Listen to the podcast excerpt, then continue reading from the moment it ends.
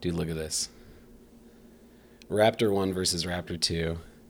These are about a year apart. SpaceX. Raptor 1 on the left, Raptor 2 on the right. Costs less to make, generates tremendously more thrust. Way cleaner. Which was the one that just crashed? Uh, what? One of the Vulcans or something just crashed the other day, right? Falcon? Falcon? Did a Falcon crash yesterday? Uh, not recently. I don't know if it was yesterday. No, I'd be I'd hear about that if it was Hmm. yesterday. Within the last week. No. Mhm. Really? Now I gotta look it up. Uh, a stage two booster that's gonna crash into the moon. No, I heard something else. Maybe it was just fucking fake news. Yeah, there's a list. I mean, they've crashed 30 of them. It was probably just some moron that was talking about the moon thing and didn't know what was going on. Yeah, they're gonna crash a Falcon 9 uh, stage two booster into the moon, but that's, I mean, it doesn't really matter. So I wonder if that does that explain all the um, pock marks on the moon, like previous. Yeah, yeah, like the moon. Well, all the celestial objects in our uh, solar system, well, not just solar system, but in the you know the universe. If that object doesn't have an atmosphere, then uh, all of the remnants from the craters will last forever. Right. No, I'm saying like Falcon 7, previous life forms crashed into the moon. Yes, that's what that is.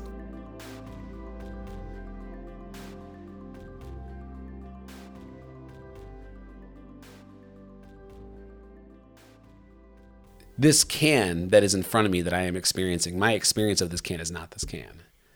You know, my brain is reconstructing the image given through the optical nerve from the cones, the 700 or the 70 million cones that are in my eye. That's uh, it's not the can. My experience of the can is not the can.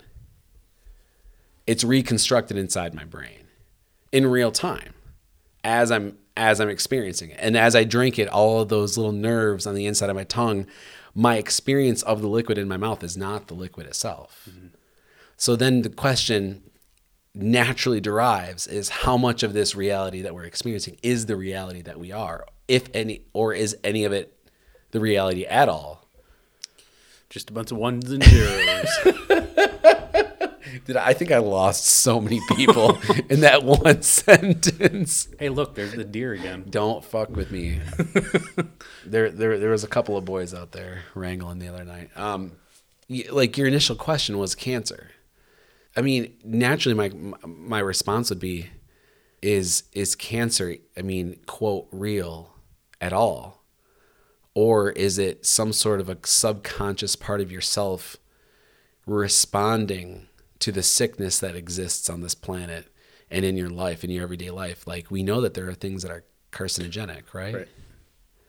Well, I'm just saying, like, um, I don't know if it's theory or medical proof or what, what exists, but like the repression of a traumatic event, could that turn into something like that because you're holding it in? Like, if you talk to a certain energy workers or even massage therapists, for example, like they'll be able to find massage therapists will Yeah. be able to find knots in your body. But Yeah. Like, how do you explain how they get there? Like, one Why there? one ex- one explanation would be okay you, you lift heavy weights like it's natural your body's going to get it Mm-hmm. out of sync and things like that happen but for people who don't do that they still have knots in their back Terrible and knots. and like how does that happen and, it's they not- don't occur in the same spot all the time and they're not they're not bilateral and like they're on one side in mm-hmm. one specific place. Yeah and i mean there could be a lot of scientific behind that like oh they stand a certain way or they move a certain way they use their right hand only you know stuff like that. And those are good arguments but at the same time what if your body's just responding? Mm-hmm. Like instead of saying like things are carcinogenic what if it your body knows deeply that these things are terribly unhealthy and at a subconscious level your body is rebelling and saying this thing is killing you and now i'm going to show you how. Hmm. And that's the reality that we live in. I mean like that that thought even as it's escaping my mouth sounds a little crazy. But the weird things that exist on this planet are way crazier. You've seen the shit that's going on these days? Like that sounds a little bit more plausible than some of the other stuff we're experiencing. Yeah, I, I mean, like I, I'm not going to get into the book I'm writing right now. It's it's way too dense, but it kind of fits into a lot of the stuff that we're talking about, like the reality. Like I'm, I'm one of my chapters is making a case for reality, mm-hmm. and and really what it is is I'm trying to show how hard it is to prove that reality actually exists. Like for example, I mean, this is the basis of uh, solipsism um, which is the belief that there is nothing beyond your personal consciousness. Yeah. so what I find interesting on that one, and I don't want to take anything away from your book Oh, here, so please. stop me if I need to. Please, I'm, I'm I need ideas. Which I'll probably add to which it. manifestation is this? Like I don't know. Is it mine or is it yours? or is it or is it the listeners? That's crazy. Oh, so here's the weird part. You're you're ready for this, and if you're listening right now, I want you to do this. Um, and you you can answer me, Andy, but like if you're in the car, try to answer this question. Like right now, sitting across from me or listening to this, how can you prove to me that that I am real? Pro- don't slap me. Don't spit me. I knew you were gonna do that shit. I saw it in your eyes. But like using words, prove to me that I am real to you. How do you do that? How do you prove that I'm real? I don't like failing tests. I th- this is the biggest test of the entire universe is how do you know anything beyond yourself is real? How how can you prove to me prove to me I'm real? How how do you do that? How how do you prove to somebody else that they are real? Because you in my brain I you, you, like I am experiencing the physicality of you, but my experience of you is not you. Right. It is a culmination of uh, input stimulations between, uh, you know, your your optical s- stimulation, so through sight, and that happens to be through um, a very narrow band of electromagnetic waves uh, that we perceive as light. I can hear you, and that's uh, that that's generating between like two hertz and twenty thousand hertz waves of compressed air that happen to be resonating the cilia in my ear. You take away the ear and you take away the eye, and I'm placed in a I'm placed in a room six feet in front of you, and I can't move. Do you exist? I can't hear you, and then if I take away this, if I take away your scent, and your taste and your touch, do I even exist? And if the question of me existing is there, like, how do you even know? Because if existence only happens because of perception, and you take all ability to perceive away, how does how do we know that? How can I prove you're real? How can I prove to you that you're real if the only way that my proof exists is through perception, and the only way perception exists is in my brain? So if you take away all input, input sensories, do you exist? And that's the ultimate question. Yeah, I think that would come down to just belief. But how do you even know what you believe if you're if you have no input sensors? There are people that are born without sight and without hearing, and we all- we all know that. So interesting on that. Um, society would consider those people to be disabled. Yes. But when you look at what those people experience, it's completely different, and the other senses that they do have are significantly enhanced. So I want to I want to touch on that real quick. They're not enhanced. They're more in tune. That that's what it is. Yep. So people are more in tune to the senses than they are for us because I don't, we don't have to be. Right. We depend on sight. I mean, like more than anything else, our sight, and then our hearing, uh, in that in that order. Sight, hearing, and touch are the three main ones. Uh, taste and smell would suck to lose, but are not vital for existence or survival. Unless you're a dog. dogs perceive scent not like humans. This is a side note. A lot of people are like, dogs smell each other's asses. Don't they hate that? Like, no, they smell it. We humans have this unique ability to. I have a dog. I can smell its ass from the other side of the room. yes, but humans have the ability to ascribe value to a smell. Uh, dogs don't. For a dog, it's a smell is strong, a smell is weak, a smell is poop, a smell is food, and it's just that thing. For us, we're like, we smell something sour and we're like, oh, that is unique to humans. Um, or maybe just to your experience of reality. Again, how do you, how, how do you know I'm real? Like how do you, how do you know I'm real? Does it matter? Does it? I mean, if if if you know what I don't like about this is that it brings in scope like the centrist of the universe argument. Yeah. And whose universe is it? Is it yours? Is it Well, you are the center of your own universe. Right. You, you are. I mean, in a physical in a physical sense, you are. Um, but like, you have to also uh, you you have to also remember. Um, so like, sol- solipsism is that exact belief is that nothing exists beyond your own consciousness. So like, you the your the entire universe exists because of you, and as soon as you die, it all goes away. In a sense, that's real. Because the my universe won't exist right. once I'm gone. So in a sense, solipsism does exist, but only on an indi- individual level. It's not projected upon the plane of humanity. Counter argument, go. I know you're thinking of one. Well, I don't know that I've died and been reincarnated, but when you talk about uh, religions that believe in that, um, do, do you feel like this is the first time you've existed on this planet? Yes, Really? I know that Dig you've told deep, me man. different. ex- Dig dig deep. I can't remember the time I fell in a fucking I'm- fire when I was four years old. How am I going to remember if I was Marco I'm Polo? not. I'm not. I'm not saying do you remember it. Yeah. I'm saying what do you feel? Because I'll tell you what. I, I I'm fairly confident this is iteration number six for me. Hmm. That this is the sixth time I've existed. I looked into the numerology or whatever it was one time to try to understand that argument, and I'd say it's interesting, but I I can't buy into it. Well, uh, what? Well, numerology. I'm not really talking about Um, numerology. it, it, it had to do with I forget. Uh, I'm gonna not explain it well, but it had to do with your birth date. The, it, it had to, to do with numbers and probably astrological signs or something to that effect, and it helped explain what level you were on, like how Oh, many times you've been here. I'd have to do some digging on the phone to figure. Oh figure out yeah, what it that's was, but- that's not what I'm talking about at all. But I, I'm not going to say that there's not. But like the whole idea was like you would come back and you would achieve certain levels, and what you do in this lifetime, you could achieve the next Oh. level, and you're trying to.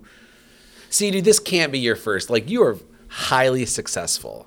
This can't be your first iteration. Your And- first iteration, part of it. you were a sloth. Yeah. You barely moved. You know, like I was I was an amoeba. like I feel like it some days. no, I, I feel like this is iteration six. I really do. I can't explain why. Um, I feel like my soul knows something my body doesn't. Um, but at the same time, we know that's the case. We know that our subconscious or our soul or whatever you want to call it um, knows things that your physical s- self doesn't. Um, and I mean, that can be reflected back on all those placebo uh, scientific uh, studies that are done. Like your subconscious knows something that your physical body doesn't. And if you can manipulate your subconscious, then you can manipulate your body. It makes me wonder how far that goes. Yeah. Well, there's the. I think you told me about it. There was the. Um, Like, can I levitate? well, along those lines, though, like uh, the space time continuum, that being able to meditate in a certain way at certain frequencies and being able to essentially escape your physical body and move anywhere in the universe. What do they call that? There's a term for that, and I'm not going to remember what it is. Um, meta something. I'm not going to remember it. There's going to somebody's going to email me about that. Um, yes, uh, meta transference maybe. Um, I don't know. I don't know about that. I've meditated a whole bunch of times, and a whole bunch of nothing has happened.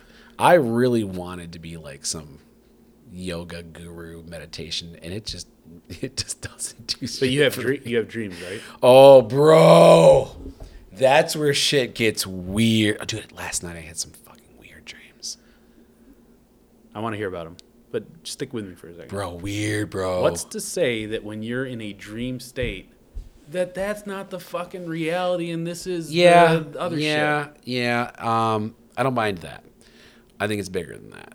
But you can do some weird fucking shit in your dreams. Yes, but a lot of people are like, "What if the dream's the reality and reality is the dream?" I Uh, just fucking said that and you're making fun of me. Yeah, I am making fun of you. It's, it's not the first. I mean, come on, we've been saying that since we were kids. Like, what if the concept is similar, but what if that's not the case? What if the concept is there? Like, yes, it, it could be that. But what if, see, like, I would probably believe that the dream state is more more along the lines of resonance of either higher or lower free, uh, dimensions um, of reality that we are living, or we is a loose term, um, or it's um, sub subcognitive resonance that exists in the simulation and they're bouncing frequencies trying to account for anomalies within the programming of who you are as a person and in order to resolve those anomalies they've created dreams in order to allow you to accept the reality that you live in otherwise you would be stuck with not accepting this reality and so they have to obscure those anomalies by giving you weird dreams that's probably what I believe is more real, not the dream's the reality, the reality is the dream. like, how big of a fuck you would that be from God? Come on. Um, that's probably more along the lines of what I feel like it is for me. If there is a creator of a simulation and they needed to um, resolve an anomaly within the programming, and in order to for you to accept the reality that you're living in. Unless it's just a fucked up doctor trying to program you into being a girl and you don't know about it. What if this is okay? So I was thinking about this. The more time goes on, the more I'm I have a hard time believing that any time existed before a certain date and that it was programmed. We have programmed history. We're programmed to believe a certain thing. Um, I mean, we all know that there are things around this planet that don't coincide with the history that we have. Like the technology of ancients don't match the primitive knowledge of the ancients. So something's off there. Um, and, and everyone collectively acknowledges that it's off and everyone's just okay with it. and I'm like, hold up. There's something off here. Yeah, I don't know. I, I think it's pretty plausible that you could build pyramids the way that they did, but wrote on the wall with sticks. um, well, they've found perfectly drilled holes in uh, igneous rock that even to date would be hard to do with the precision. And then there are these H blocks um, made of again an igneous stone. Th- these stones that are that we would need diamond blades to cut, and they're cut with such precision on angles that again the how big they are would be hard for us to cut today. And you're telling me primitive ancients did this? I'm not saying aliens did. I'm saying I don't know if it ever existed. Yeah. And the more I think about it, the more I think I don't know if I don't I- I think that in the so I really do think this is a simulation. Like I'm at this point like I'm all but convinced. And uh, but I don't even think that I think this is a historical simulation. This is what would be called an ancestral simulation. Um it's not hard to simulate a brain or consciousness or free will. That's pretty simple. Like we're we're even doing that more or less right now. Um, a lot of people think that uh, the cognitive part of simulation might exist beyond the technology that we have, like digital, like digital computation might not uh, let's see, consciousness consciousness might be beyond digital computation, is what the argument is. But we also have to put into factor that advanced civilizations might also have technological advancements that go beyond digital computation. So, with that thought, no one believes that I'm not reading off a script right now. he's, he's not. There's nothing in front of him. um, this is this is fun.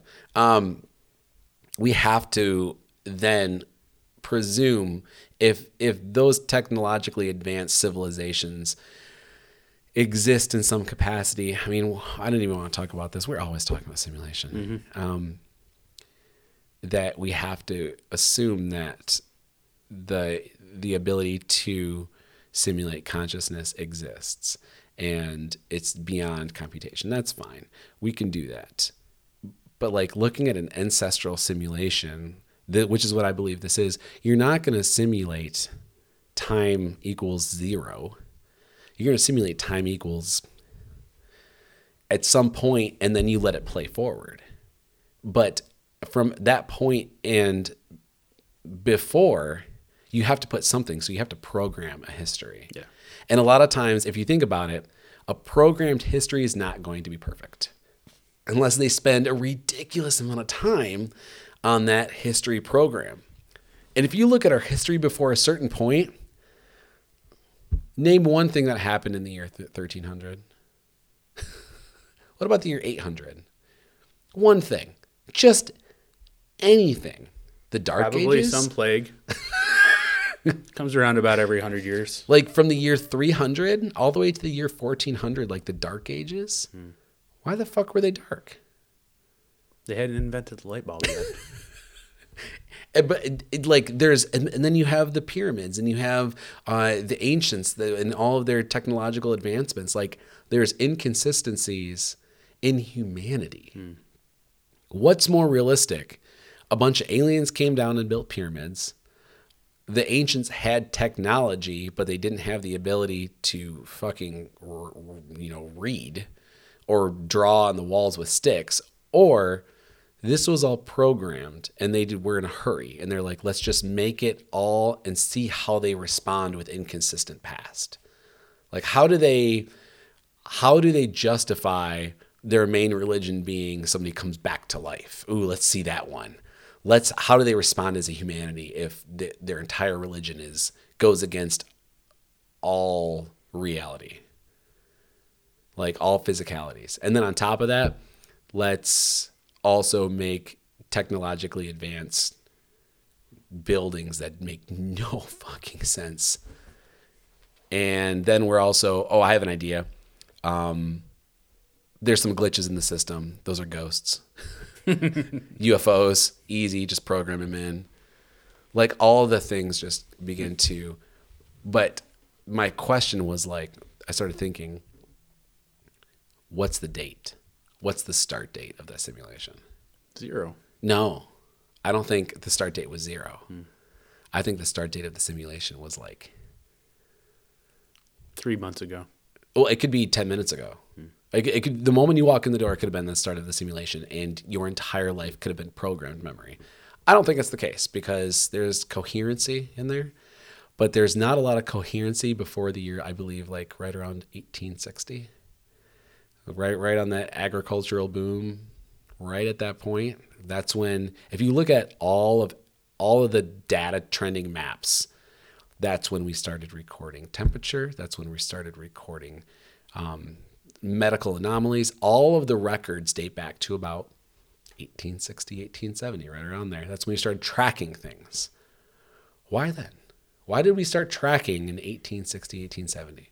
Not just here in America or all around the world, all at the same time. We all just decided collectively, hey, let's start taking the temperature globally. Let's start monitoring the the floods that come and the and the earthquakes that happen. I mean, there's no record of earthquakes before 1860. Why? That's pretty interesting because when you think about some of the scientific theories that are out there and when they supposedly came from, like yes, theory relativity and yes. gravity, early, and, early 1900s. Yeah, interesting. Yeah, I mean Pythagoras and Galileo are is before that, but there's not a lot of history on But are they? but like those are the fundamentals. Um, but if, you look at all of the tracked written data in history, it all starts right around the agricultural boom, right around 1860, or 1870, right around there. Why? Why that date? Why did we collectively as a society start just recording history, but not 10 years prior? Who is the person that went, that went onto the internet and sent a mass email to everyone and said, "Hey, let's all start recording the hurricanes and the typhoons because the hurricanes are here in the in the Atlantic and the typhoons are in the Pacific and they're hitting you know countries on, on the entire opposite side of the planet." But they all started recording at the same time. How? That doesn't make any sense to me. That makes no sense. How long has the Farmer's Almanac been around? That's a good question for Siri. I was- 1818 is the first year. 1818? Well, there is- you go. Maybe that's year zero. Or it was made up before that point. Yeah, but I mean, why the 1800s? Uh, go on with your thought. What was your thought? No, I was just going to step back and say that the first time you brought the idea of simulation theory, I thought you were batshit crazy. When, Until when, when was that? It was with Ashlyn, and it was It wasn't the it was podcast. the first podcast. so, Yes. like, you were you doing. sprung you were, it out of nowhere. I did really. Yeah. Oh, yeah. See, because at that point, it had been it had been marinating in my brain for probably a solid year at that point. Yeah, you sprung it on me. I don't know about Ash, but you sprung it on me out of nowhere, and I was like, Because I remember, I think I asked you like, what what did the you know, and I think you were like, I'm 25 percent sure, which is pretty low. Yeah. Um, much higher these days. Uh, uh, I got, last, I got, last fall. I got a back- story. I got a story for you too. Go yeah, on though. Last fall, coming back from from playing golf with my dad and my brother up north, I'm coming back and I'm around Hmm. that like St. Louis Alma area where you got all those uh, wind turbines up there. The windmills, yeah. So Yeah. that's that's like north of Lansing, central Michigan. Yep, about about 45 minutes away from Lansing. And like I'm driving down the road and normal day, the windmills are not fucking moving. And I look down at my phone or do whatever I probably shouldn't have been doing because I should have been paying attention to to driving. And I look back up and they're all fucking moving. All like the there was time. not a big gust of wind that just turned them all on. It was a windy day. I was out there playing golf. I know this. Like that for me moved the bar from 25 cent to 25% up into the at least the upper 80s. Like there's there's a really good chance. I was walking out to my car the other day, and do you want another one? Yeah. Another drink. All right, let me tell the story. I'll get you one. Um, walking out to my car the other day, and uh, the parking lot there's a bunch of cars, and I was walking through the cars, and all of a sudden, a car was running right next to me. It didn't start. And it wasn't like you, you know when a car starts. "Roar, roar, roar, Yeah. No, it was I was walking and then it was just on, and it was idling. And I'm like, I stopped and turned. It was literally one foot away from me. So it was the car next to me, and I was walking and it wasn't on. And then the next step, it was just on, and I was like, did this just start? And I'm sitting there like I know what a car sounds like when it starts. I'm almost 40. I've heard many a car start in my lifetime. This did not start. It was just off one second and then it was on the next second. And I was like, I don't think I would have ever noticed this two years ago before the entire journey I've gone down on all of my listeners and thinking I'm crazy that this is a simulation. But when this book comes out, and all 13 of you read this. Actually, I'm going to turn it into a documentary. It has I want to, I want it to go on Netflix. Um, and then my goal ultimately is to be on a TED Talk and this podcast to be the number two podcast in the world. I'm going to keep saying it until it happens. Um, then everyone will be like, he's only mildly crazy and and a little smart, but de- like a mixture of the two, which is a really fun mixture, by the way. Yeah. A little crazy, a little smart. Super sexy. There's, a, there, well, minus that last part. There's a lot of people out there that fit that category these days. Yep. Little crazy, little smart. Yeah. uh, you know, I definitely flirt that line, um, w- like with my belief systems being a little crazy. Yeah, Definitely. I'm surprised you know that much about cars. You mean you've been driving a Tesla for so long now that dude, I was, dude, I built a Jeep, man, from the from the ground up. I it stripped- didn't just randomly start on its own. dude the first time i started that jeep um, i remember it vividly. So I I I stripped it down to nothing. It was just it was just a frame and a body and i dropped a chevy 350 into it. And i have never done this. I'm just i'm doing it like by forums online and everything.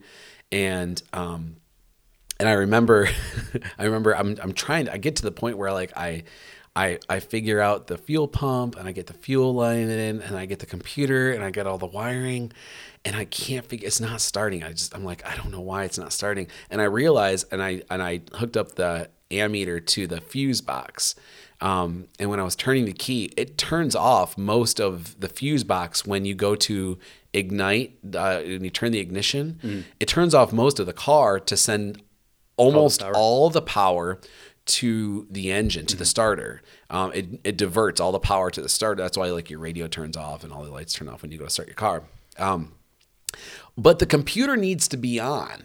So it has like there has to be a direct uh, from the battery to the computer and i was passing the computer through uh, the fuse box. And so it was killing the computer which was supposed to help start. Right. and so I figured that part out. And when I started it up for the first time, it, was a raw engine with no muffler in a garage. It was like, I was like, holy, oh, it's alive! Oh, dude, it was, oh, it was, it just. So yes, I know what an engine sounds like. I know what all that, dude. It was it was so weird walking by this car and it was just on and i literally stopped and i'm looking at it and i was like this is so weird it wasn't even like one of those cars that should have an automatic starter it was like a 2003 corolla you know it's just strange and i was like fucking simulation man Yeah. it's just it's just toying with us now and so not the more you pay attention the more you're gonna experience these things hmm. it's just it's just gonna happen now it's just gonna keep happening These are really good. yeah, they really are. Here we go, round two. We are. Cheers. So you have a night off from your family. Kid free, wife free. Holy shit. Yeah. What's that like? When was the last time you were kid free, wife free? Not not including like work. Yeah, not. I mean, I've made a couple business trips where that was the case, um, Ooh, that's good. but I don't know. It's been a while. I don't think since Evelyn was born. How old is Evelyn? Uh, fifteen months. Are you gonna be that parent that's like, my kid is 37 months. Yes, Jackson is. 122 months. That's 10. no, you stop counting months at a certain point in time, but Well, how old is Jackson? he's three, almost four, Al- Almost 48 months. almost four. That's funny. Did you get any more sexy pics from your wife tonight? uh, no, they, they stopped. Bro. We, we, we need can we can we set you up and take sexy pics for her like George Costanza No, I, I'd like her to return. So she is also has a night off Sammy if you're listening to this uh, hope you enjoyed your bubble bath yeah, um, I heard the room was uh, pretty nice it was a very nice room. yeah no booty call though what's up I don't know. I she teased. Yeah, I know. That's that's not fair. she alluded to the elusive booty call and did not did It's- not pull through. It's her night off. I don't want to burden her with that. Burden her with what, what was did you hear the intro that I did? Um, yes, though. Yes, yes, yes. Because uh, you actually uh, gave me a, a preview of it before did I really? before it was released, and it Oh was my amazing. gosh. uh, talking about how I am uh, commissioned to go into the seven nations to seek a new wife. Bur- burdened with the awful task of sex so that we may procreate. oh, that's funny. It's probably a good thing that we uh, didn't name our upcoming event this summer uh, Head Games instead of Mind Games. Oh God. so we're doing a competition. For those of you who don't know, out of all the things that are currently active in my life, um, we are me and Andy are um, possibly going to invest in a gym here in Central Michigan and become part owners. Hopefully, we'll see. I don't think releasing that information is premature at this point. I think it's just a matter of time at this at this stage. Uh, and if that happens, uh, um, I, either way, there is we are going to do a fitness competition called Mind Games, where it, it's kind of it's going to be a CrossFit style workout, uh, but we're going to involve different cognitive challenges throughout the workouts uh, that'll make you think, and then you can uh, that that gets added to the score in some capacity. That's an eloquent, eloquent way of stating that. we are going to fuck with your mind in both the workout and then when you're done. Actually, you know, I'll give a heads up uh, for anyone because you get to listen to this podcast. You get a heads up on uh, one of the mind games one, I believe we're going to do like a sprint style workout of some capacity, and immediately after give you a word puzzle mm-hmm. that you have to do, which is so much harder for those of you who are not uh, familiar with. Excuse me, uh, not familiar with uh, like intense cardio physical activity. Your ability to do simple word problems or math is it right goes right out the window. Yeah. Um, if you do these workouts right, you're going to just have to remember how to breathe. Yep. And then we're going to give you a word problem, and you have one minute to do it. And it's going to be spectacular. And it's going to be like really tricky the way it's worded. So even to read the directions is going to be difficult. Uh, the whole thing is going to be a, a pain in the brain. And that's the idea. There's a good chance that 24 teams are going to hate us after this, but it'll be fun. You think it's going to sell out? I hope so dude, it's it's such a creative thing. Like, why wouldn't it? I don't know. It's different. I know. Well, people don't like different typically, but this is like a good different. I feel like people would, if I were to see something like mind games, I would be like, oh, because I mean, I'll be honest with you, I don't want to do any competitions. Okay. Um, I don't want to do the uh, armor one. Okay. I, I just I just don't like I would I I would if you it it just take a lot of convincing for me to to do. I, I just I'm over it. I'm old. My bones hurt. and I just don't want to do any competitions anymore.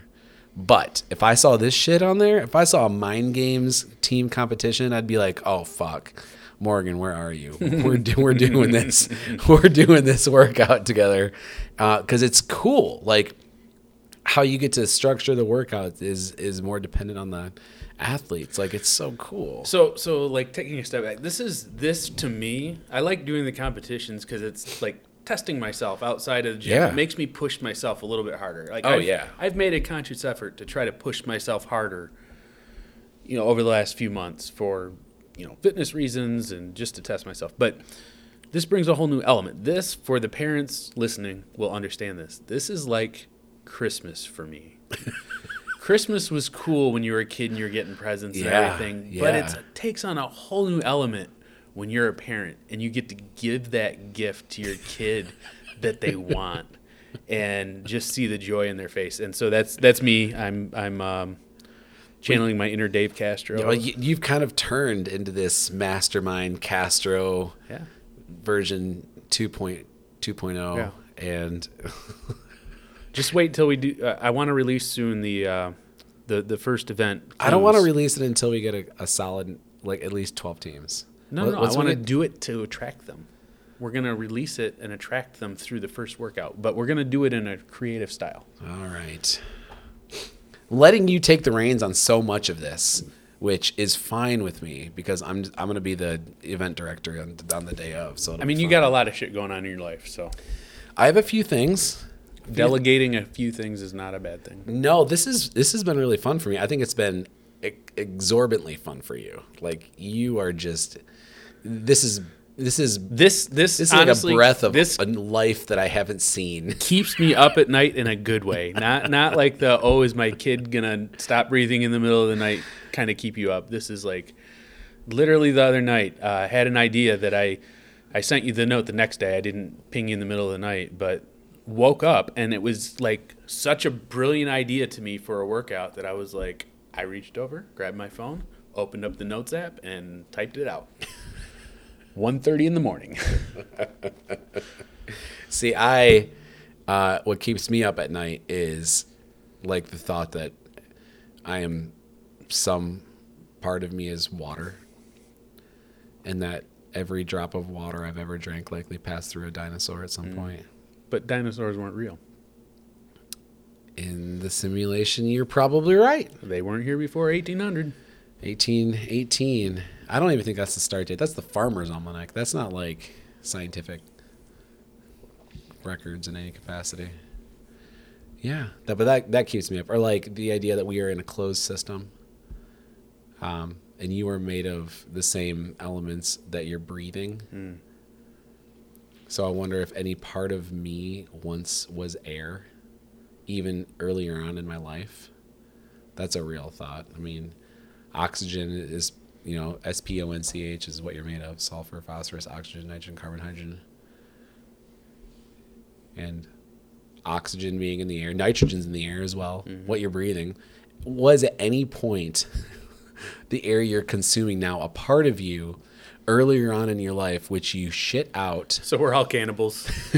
that you shit out, well, kind of if you're breathing it, uh, that you shit or pissed out ended up in some evaporative form.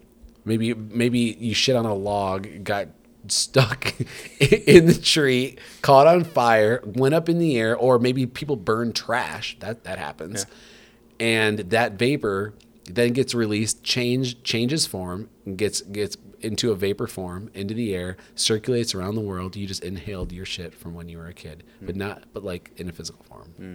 And well, now- you you eat shit because And now it's keeping you alive. because manure is used in growing. yeah, but that's like vegetables that's like good shit. Have you ever heard of human manure? No, It's it sounds gross, but the most fertile manure that you can use is human manure, and it's we don't do it because it's kind of like taboo in our culture. If you were to grow certain foods using manure from human compost, like there's human compost toilets that turn human manure into compost, and it's the most fertile compost there is. The more you know. I helped uh, when I was back at, at Michigan State in 2016. I worked with Engineers Without Borders and helped create uh, composting toilets for underdeveloped countries, um, and then continued to teach them how to use that human compost, human manure, in uh, fertilization. So it's like it lateraled over into like horticulture. Um, and then we had to teach them about germs, Right. and how to wash your hands and stuff like that. but I mean, you can like if you're stuck on an island and trying to survive, you can filter your pee to re-drink the water, right?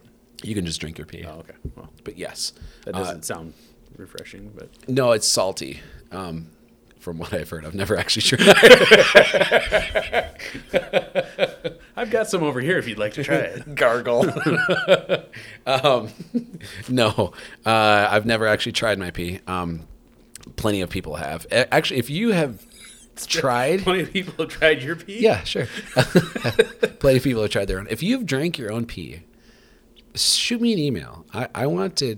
I, I want to hear what it what it was like, what your experience was, but also like why you did it. like, tell me why you drank. If you were just like chilling in your living room one night, I I do want to hear that story as well. but like, if there's a survival story out there, that would be so cool. Email me.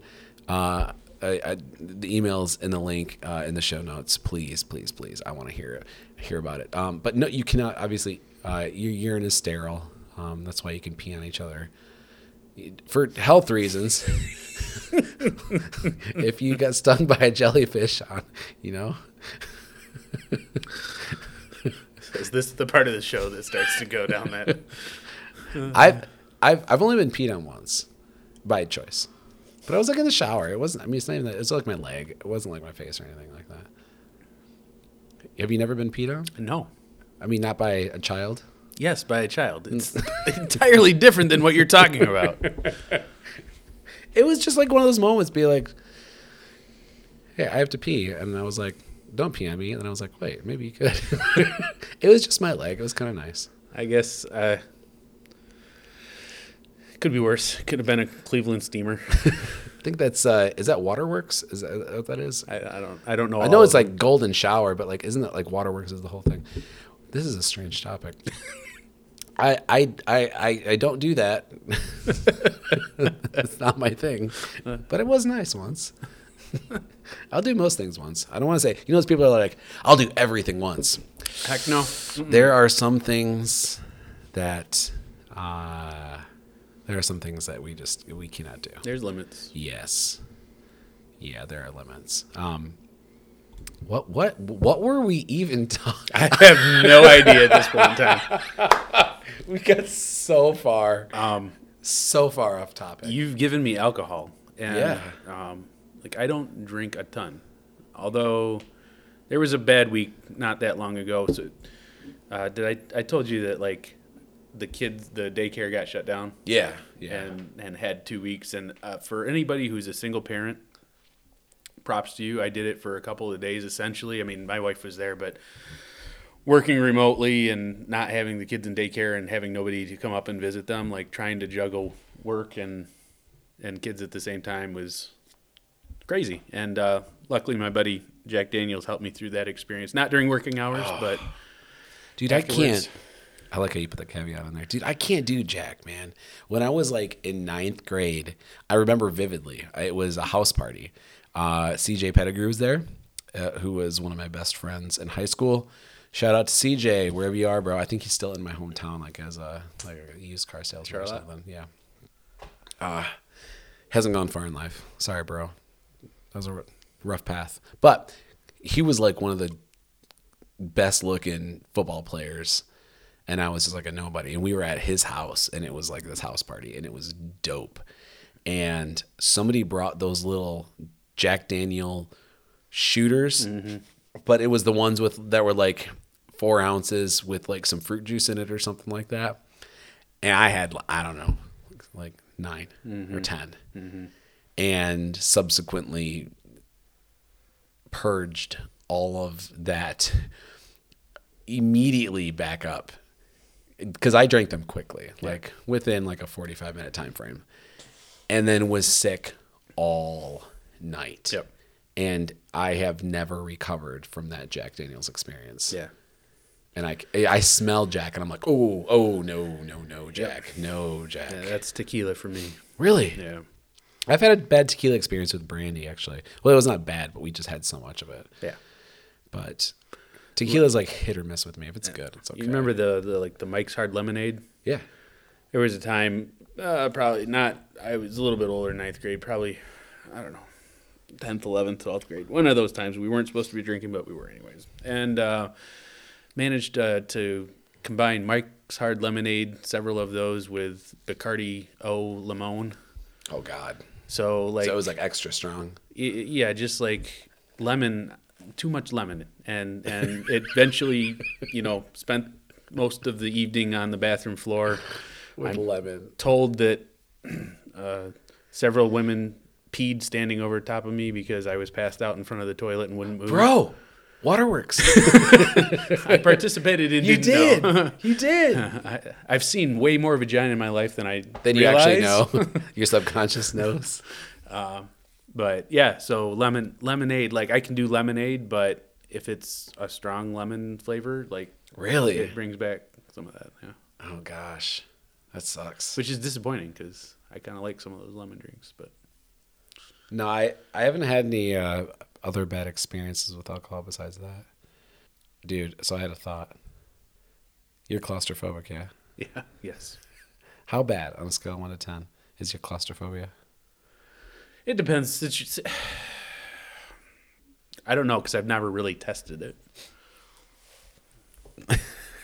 we were talking the other day and i was i was walking you through it is really good this is a great experience uh, for those that like in your car you can turn it up and you can hear me in all your speakers andy can hear me in both of his ears really clearly right now and I believe we were talking about uh, those cave divers. Yep.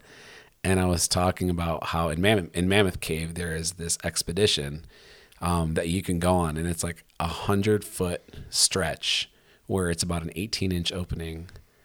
Um, that the only way you can fit in is if your arms go first, and you kind of wiggle through, and you're more or less pinched. You can't get your arms from above your head; they're stuck that way for about a hundred yards. So, and you're only moving two or three inches at a time, so it's a stretch, and you can't go backwards. You can only go forwards, and a lot of people get stuck and they freak out and then they have to have like a rescue team come in and stuff like that the last time i told that story you were like stop Yep. how are you feeling right now feeling okay I, I've heard it. I'm, I'm okay. I will say that I struggled with the video that you sent me soon after that, where the guy snakes his way into one of these tiny little holes. it's a hole that looks like it's six inches by six inches in the ground and he just disappears you're like where the fuck the did hole he was just go? smaller than his fucking head. I don't know how he made I- it he just there. gone just into the ground you're like dude where did you go um, but dude i had a thought the other day especially as somebody who is claustrophobic i need your response to this question Okay. your brain is forever trapped in your head Hmm. your brain is compressed inside your skull and can never escape Mm-hmm. how does that make you feel That doesn't bother me. no it doesn't It's been there all along. I had this. I had this thought. I was like, man, how how bad would it mess with your brain if you knew your brain was trapped yeah. in a small That, confined that, that doesn't bother me. space? That doesn't bother me. Oh man, I think it's the uh, I think where it gets me is is like those cave things or trying to walk into a small space, anything where you could like physically get yeah, but you're like you're like that person that has like seven fears though, like Yeah. fear of height, fear of needles, fear of this. uh, you- You're like Pretty irrational. You're afraid of everything. yeah. and I'm I'm the opposite. I just there's I just do every fucking thing that comes. Well, along. I grew up and my mom was a you know public nurse, so I am terrified of. I don't know if irrational fears play into uh, nature and nurture. I'm not sure that those are socially conditioned. Yeah, I was told everything was going to kill me though. So Yeah, but I was too. I had a very, a very overbearing, protective mom. Um, and your, your mom didn't throw you in a fucking fire. Joking. Yeah, uh, true. My mom did not. Uh, she, she instead just uh, ri- ridiculed my soul and, and all of my self esteem. So, Potatoes, potatoes. yeah, it's about the same, right? It's potatoes, tomatoes. Um, yeah, I, I don't know how much of that is socially conditioned and how much of that um, is you're born with it. Because there's people that are born with. I think um, I think that the uh, the claustrophobia started for me though because I have like um, allergies, um, like hay fever allergies, yeah. and was in a probably I don't know sometime in elementary, middle school, somewhere around that time, and was going through like a Halloween time. They do like corn mazes and stuff like that. This place had a hay maze, and so you crawl through tunnels. And I went with all my buddies and whatnot, and was in the middle of that, and I think had an allergic reaction to the hay, Jeez. and and was trapped in this place and like had a panic attack. So I think that that kind of triggered that. Well, dude, when I was a kid, um, me and my brother used to play this game, uh, which was escape the blankets, and we would lay out like every blanket and every sheet we had in the house, like all flat on the on the in the living room, and he would then like roll me up in the first one, and then in the second one, and the third one, and the fourth one, and the fifth one, and the sixth one, and so I would be inside like like a burrito inside all of them, and then he would take a pillowcase on the ends when it's all done, and then he would say "go," and you would have to try to escape. uh, that's funny. How does that make you? that that one's just funny. I So I freaked out. yeah. I I freaked out like terribly. I remember vividly, Yeah. like like ripping and screaming, and I sat up and I was like, like gasping. I, I wonder if a part of me has claustrophobia for really confined spaces like that. Um, but I remember like I couldn't move and I, I, I freaked. Have you gone? freaked out? I, you might have told me this other day. Have you gone into caves like that? yeah, before? yeah. Nothing. Um, I have a pretty strong ability to control my cognitive responses. Um, so uh, it was there, but I was okay the whole time. Yeah. Um, there isn't many things on this planet. Do you have th- uh, thalassophobia? I think it's called like fear of deep dark water. Like if you were in the middle of the ocean and you were just to jump off knowing there's two miles of sea beneath you, does that freak you out? Mm, Not that there's that much water beneath me, but what might be down below Well, me. that's the fear. Yeah. The unknown. yeah. I don't. well, Okay. Well, what about those those holes? That I think they call them like. There's one in in uh, what is Oh, it? yeah, like the bottomless. well, it's I think it's it's in Kentucky or Ohio. It's called Jacob's Well, and it's just it's a um, it's a it's a, a thermal geyser basically, but it's a hole in the ground and it's crystal clear water that you can just see straight down, and it's in like a cave system. So you're like among caves, and then there's just a hole of water, and you could see all the way down. Would that freak you out to like No. swim down as far as you could? No. No. No. But if you made me do like cave diving, for sure. Oh, that shit. People die so much from cave diving. Stupid. I don't understand it. Don't don't cave dive. Like there are there are plenty of things. No, like I've gone. I've we uh, when we were in Australia, we went. I went scuba diving. I'd scuba. Um, interesting because uh, she's gonna kill me, but um, like S- Sam really wanted to do it too, and we went, and like you have to, they, like they instruct you on how to Purge? breathe, Yeah. And it's not natural, right? No. through a regulator like that, and she ended up not being able to go scuba diving because she couldn't get the breathing down. When we first started doing it, I was panicking. Oh, I couldn't gosh. figure out how to breathe through this thing. Oh gosh. And I finally figured it out, so I was able to go. I feel really bad that she never got the chance to be oh able to do man. it. Did you have to clear the mask? Did you ever learn how to Oh, do yeah. that? Yep, yep. Dude, that sucks. Getting salt water in your eyes and clearing the mask. Yeah. Ugh. Like like when you're under and you get salt water in, you have to exhale the oxygen into your mask and then reseal Yep. it. Whew, that stuff's hard. That was man. really cool though. Like we went, um, although I did have a panic attack that time because, uh, like after we did the scuba diving, like uh, as part of it, we were um, on the Great Barrier Reef and we had gone out and like after that they let you keep the gear on and you like snorkel around with your scuba gear on. And I was out there doing it and and um, like I saw like a shark off to the side, not a great white shark or anything, like a little, baby shark. And like I started following it because why wouldn't you follow a shark if you saw it in the ocean, right? Like Yeah, of course. Do you know So- what kind it was? probably like a great tip, something that wasn't big. White white tip reef shark. Sure. Yeah. Yeah. Um, nothing, nothing big. I wasn't scared of it. Um, so like I was just trying to see different things, and like there was this little cay, the, the little islands that are out there, and so people were going out there, and I go out there and I meet Sam because she was snorkeling, and then like we were actually out there on like the edge of a the edge of a like a typhoon in the area, and so it's like a really rocky boat trip, and like they were trying to get everybody back, and people were struggling um, to be able to to swim, and so they were trying to get them back on the boat because we had to go, uh, return before the weather got too bad, and like Sam disappeared. Like she was on What? the island, and they were bringing people back, and I couldn't see her anywhere, and I thought that she had tried like swimming back and like got swept out in the ocean. What? And I like started freaking out because I couldn't see my wife anywhere, and I was like, like there's nobody left on the island. She's not in the boat. Where is she? And uh, luckily, obviously, she made it back. But yeah, Dude, that's nuts. I went snorkeling. Actually, one of the one of the few times I've almost died. I think I've almost died in my life. I think uh, four times, like really, really close calls. Um, I'm like I'm wearing out my close calls.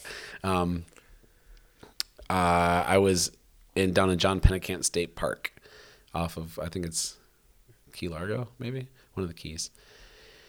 And uh, me and my dad were snorkeling down there, and um, we- got advised like we went down there, and they advised us, hey, the winds are high, and jellyfish are present, so you can go, but you're snorkeling at your own risk. And so I brought, and we, I asked my dad, I was like, do you want to go? He's like, yeah, let's go. So we went out there. We hop in the water. There was maybe 15 of us on the small boat. We went about 15 minutes out to the reef and hop into the water. And immediately, uh, immediately, this the, the- like the first lady gets gets stung by a jellyfish, like within 10 seconds. And I was like, great. And I looked down, it's those big pink box jellyfish, the beautiful ones, Yeah. just like Finding Nemo, like those those ones. And so we like uh, off the back of the boat looking, and we're like, okay, I think now's the time, good time to jump. So we all jump in, and me and my dad are snorkeling around. I uh, I have my underwater camera. I'm taking videos and stuff. It's really cool. And my dad goes back, and I'm like, I'm gonna go for a little bit longer. And I'm just, I'm not paying attention. And the current is not real strong, but even on a, this is a windy day. And I'm like just putzing around the reef. I see some fish, and I'm just, you know, going. There's barracuda everywhere. This is really cool. Um, and then I hear the the honk of the horn, and that's like they're like one big blast. Get back to the boat. We're heading in, and they like honk, and I glance up, and I'm like, oh shit, the boat's like hundred yards away. I was like, mm-hmm. shit, I went out. Maybe he was like honking for me. I'm like, all right. So I like dip my mask under the surface of the water, and there was a wall of jellyfish, just like the movie fucking Finding Nemo. And I was like, oh shit. And I mean, they were close, like 10 feet away, like just beyond you to me. And I was like, oh shit. And then I'm like, okay, I got to go around them. I look right, and they're all to my right, and then they're all to my left. And I'm like, the the camera is going at this point. I mean, there's hundreds, and I'm like, I'm gonna die. Mm. Like this is where you die, and you don't die from the sting. You die from drowning because you gasp when you get stung. And I'm like, I this is where I die. And so I'm like, okay, I need to literally navigate under and over and around. And I I navigated, and I'm not kidding you. This took me ten minutes. I made it all the way back to the boat. and Did not get stung. Wow. And I don't know how. Yeah. But I should have. Like I was like, I literally was like, this is. I'm probably gonna die from this. That's And- crazy. Yeah. It was. uh, one- It was one of the moments where I was like, oh, good to know everybody. See, those jellyfish don't scare me as much because when we were down there, they have in Australia the the man man of war, Man of War, the little babies, the little ones that you can't see, and those Clear. ones are like a dime size. they're they're tiny and like if you, fucking kill you. like they have you have to wear like Full body You were in suits. full body Yeah. suits and no skin exposed or anything like that, and and they, like there were some warnings out there, but we went out anyways, and it was just like You went out with a warning. Oh, dude, that I wouldn't have done that. yeah. I'm a risk taker. they're in the they're in, in the area. I don't know if it was a warning. Like oh, bro, no, there, like- no. I mean, that's Australia. Everything in Australia wants to kill you. yes. You know, there are. most everything in Australia is way bigger. Like when we were out there, and like they're harmless because they're fruit bats. But like the first, like when we were in, what city was it that we saw those? I think it was when we were in. We were in Cairns, um, up by the Great Barrier Re- Great Barrier Reef, and these fucking bats are gigantic. And we're out there eating fucking kangaroo on the thing because we're in Australia. eating kangaroo. kangaroo That's weird. and um, yeah, and uh, like it's like fucking chicken or steak or whatever. and, Like it was good, Horse, but it was whatever. kangaroo. Anyways, um, yeah. So like, and then like around dusk time, these fucking bats. They're gigantic, like human-sized fucking What? bats. Yeah, everything in Australia. You know how many continents there are in the world? Seven, Do you know how many have mountains? six. You know which one doesn't have mountains? Australia. Fucking Australia. it's the only It's a giant continent- plateau. It's dude, everything in Australia wants to kill you. The the, the the continent is so angry with itself that it's just a fucking plate. It's just a, a giant a giant dinner plate sitting on the continental shelf. And it hates itself so much that it just it just sits there and everything wants to fucking no no I I I, I it's like the one place on the planet I have zero desire to visit. Oh, man. ever. No, ever, fucking ever. That place can. I mean, it's huge. Like you can drive for twelve hours and still not be anywhere. We took the the flight over. We left Dallas, and flew, and you land in Sydney. Yeah. And then our first stop, we spent five days in Cairns, which is in northern Australia. So you get off of this flight that was fucking 15 and a half hours at the time. It was the second longest flight in the world that we were on. Yeah. And you go and you land. Okay, you think you're done, right? Because you've been on this plane forever. And then you go, and it's a four hour four hour Yeah. flight to get to where you're going. Do you go to Brisbane or do you go to Perth? We went north to Cairns. Oh, Cairns. Yeah. Oh, you have a four hour flight north? Yeah. So if you were to go to Perth, with which I believe is west, Oh, I think it's like a six or a seven hour oh, flight. e- easily, yeah. That's just nothing, bro. it's just nothing. So we spent spent the time there. Come back. We spent a couple days in Sydney, and Did then you- we did a plane. Uh, I'm sorry, a, tr- a train ride to their capital, Canberra, because that's where her cousin lives at. We were, Oh, wow. we went down there to visit, and he had he got married while we were there. Did you meet any Aborigines? No, Oh. like they're out in the middle of nowhere. They're in the bush. I know. Did you go in the bush? No, Did you spend any time in the bush? Stupid jokes. Take a drink. Sorry, sorry, Sam. I'm sorry. This is ba- bad jokes. yeah. Yeah, fucking Australia, man. Yeah, a lot of people are like, "Oh, there's no mountains." They do have mountains. They have the Blue Mountains right outside Sydney. those are not mountains. I was there. They're mountains. They're not mountains They're mountains. by definition. It's a gorge. It's not even. It's it's where the water just cut shit away. That's not a mountain. I mean, it's kind of like the Grand Canyon Mountains. Yeah, yeah. the Grand Can Mountains. exactly. Yeah, a lot of people don't know that Antarctica has mountains. They have tremendous, huge mountains in Antarctica. And if the ice were to melt, which, well, one day, uh, it would reveal some of the tallest mountains on Earth.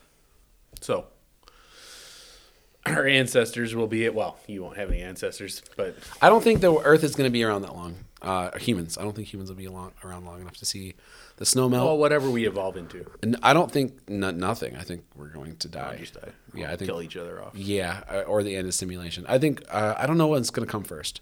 Um, I think we're probably kill kill kill ourselves, which is why Elon wants to get to Mars so bad. Hmm. Multiplanetary is because he truly believes we're going to kill ourselves, which is smart. You know, um, I'm not sure I would allocate my money in that way, but you know, um, Well, you don't have he can do that. you don't have so much money. You don't know what to do with it. So, He doesn't know what to do with it. Uh, he is allocating, for those who don't know, um, 1%. 1% of his money is going towards SpaceX. For those that like to uh, bash on Elon and being the rich billionaire, space race, toy, toity boity, whatever, uh, 1%. He's Yeah. using 1% of his funds. The rest is going to better humanity. Curious question for those that like to bash on Elon: How Yeah. many of them participate in purchasing Tesla stock to try to profit from it? Uh, probably few. Yeah, because they contribute to that. A lot of people don't. A lot of people don't know this. Uh, he's uh, wealthiest man on the planet, but it's not realized wealth. Um, uh, he can't. He doesn't go. It's not like the money's in his bank account. Um, he owns stock, and the stock is worth money. If the stock were to plummet, he would no longer be the wealthiest man. Um, a lot of people are like, he didn't pay taxes. He was the highest tax-paying individual on the planet last year. He paid more than anyone ever in all of history. So I paid right around $11 billion in taxes. Uh, and he doesn't pay taxes in the previous years because he didn't collect a paycheck, but all of his businesses paid taxes. And they paid taxes for years and years and years. So there is a lot of misconceptions about Elon. But yes, he is the highest tax-paying individual on the planet ever in all of history. Well, when you're number one, you have a target on your back, and he uses the same tax strategies that everybody else, including uh, a fan favorite, Mr. Warren Buffett. Yeah, you know, a lot of people hate on the on a lot of people like to hate on the individuals that are taking advantage of the system. The system is in place. You should hate the system. You should hate the people that are putting the policies in place, not the people that are taking advantage of the policies. Like for example, a lot of people are uh, going off about all of the traveling nurses right now, and they're talking about like, oh, the the nurses are, you know, they're just traveling and, and, and they're getting paid hundred dollars an hour when the then the nurses that aren't traveling are they're not getting paid. They're taking advantage of the system. Yeah. That's not. I would do the same thing. Well, my favorite right now is the uh, you know people who are complaining about inflation and like there, there's certain goods and services. Don't get me wrong that like you have to buy. You, you're gonna have to buy food, but there's certain things that are way more inflated in price these days, and yet people still buy them. Like, how much did your fucking phone cost? A lot, twelve hundred dollars. There's like, it's crazy. Mm-hmm. Now you can afford it, but there's people who cannot afford a twelve hundred dollar phone who still go and buy a twelve hundred dollar phone Sure. and complain about inflation at the same time. Yeah.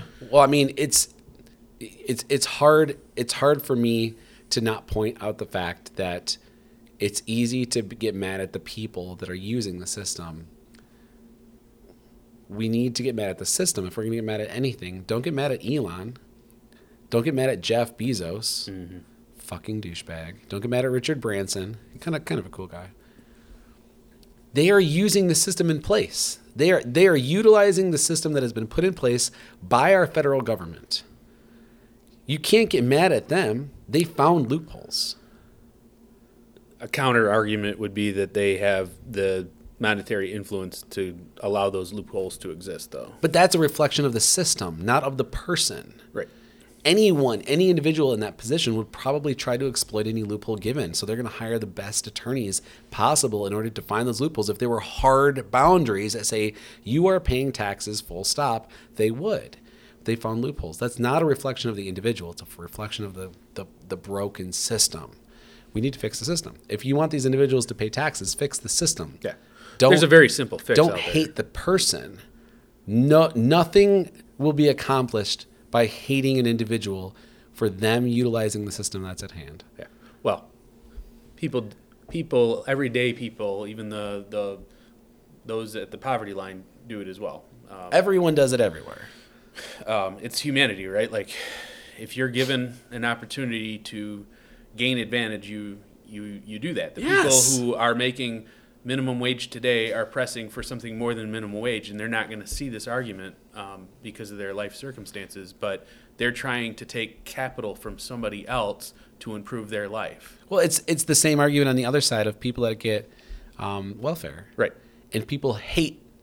They a lot. Some people love to hate those that are sucking on the teat of the government and taking advantage of welfare. That's the system. Right. That's not the individual. The system exists.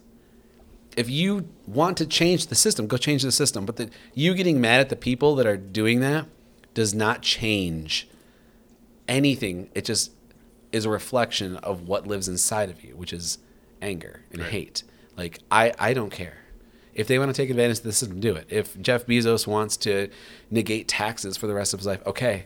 Because the systems were put into place long before I was here, and they'll be here long after I'm gone. I don't want to use the energy that it takes to be angry. Instead, I want to use that energy into making the life in the world around me a better place. That's I just Or- I just don't care Yeah. Or writing books. or writing books. Well, that doesn't take much energy. It's just pouring out of me. But like, I re- I just don't have the energy. I don't have the energy to be mad at some some person that I'm never going to meet, or a whole group of people that I'm literally never going to meet. Yes, they take our money, and that I'm fine with that. That's I don't care. And to be like, oh, you're a socialist, but sure, whatever. I'm not, but that's fine. Um, you know, it's it, if they need the help, go. The system was put in place. Don't get mad at them. This the system. You know, it's getting angry. I'm getting angry at people that are angry. Can't we just fucking love each other? Jesus. Why is it so hard? So simple. Why is it so hard? I feel like I'm a good person. I feel like I'm just, you know, all around, I'm like a nice guy, you know? But there comes a point where I just want to take the people that are filled with so much hate and just be like, put them on an island somewhere and watch them create their own Facebook and just, just tear each other apart. Hate breed tight. I'll ask you one question, then you can go. Okay. Maybe I should ask you three. No, I'm gonna ask you one. Uh, question I'm gonna ask tomorrow. What do you want to re- What do you want to be remembered for after you pass away? For the rest, for the rest of all existence, people are gonna come back and think, Andrew Bailey. What do you want? What do you want to be remembered for? That's a great question. Thank you. I derived it myself with my with my man brain, my tiny little man brain. I think I'd like to be remembered as a, just a good all around human, great dad. Um, I mean, I'd like to think that someday I could leave some impressive mark on humanity, but I don't know that that's in the cards. How do you know it already isn't? I guess it could be for certain people. But you know, I don't. As much as I might want to be a billionaire like I don't. Elon, I Do you really? no, I have zero desire. no. Look at how many people hate him. I don't care about that. I don't. I, I don't like a couple of my friends. They like want to be like they, they're money chasers. I was actually talking to my dad about this today. I don't want to be a millionaire. I want to make enough money to not have to worry about it, mm-hmm. and that's it. I just want to be happy. I want to do what I love. I want to be with the people I love. That's it. Yeah. That's it. Money, man. Money sucks. It's a lot of things. All right, everybody. Thanks, Andy, for coming on. This was fun. Yeah, thanks for having me. This uh, Think- was an interesting I conversation. think we're gonna probably do this again.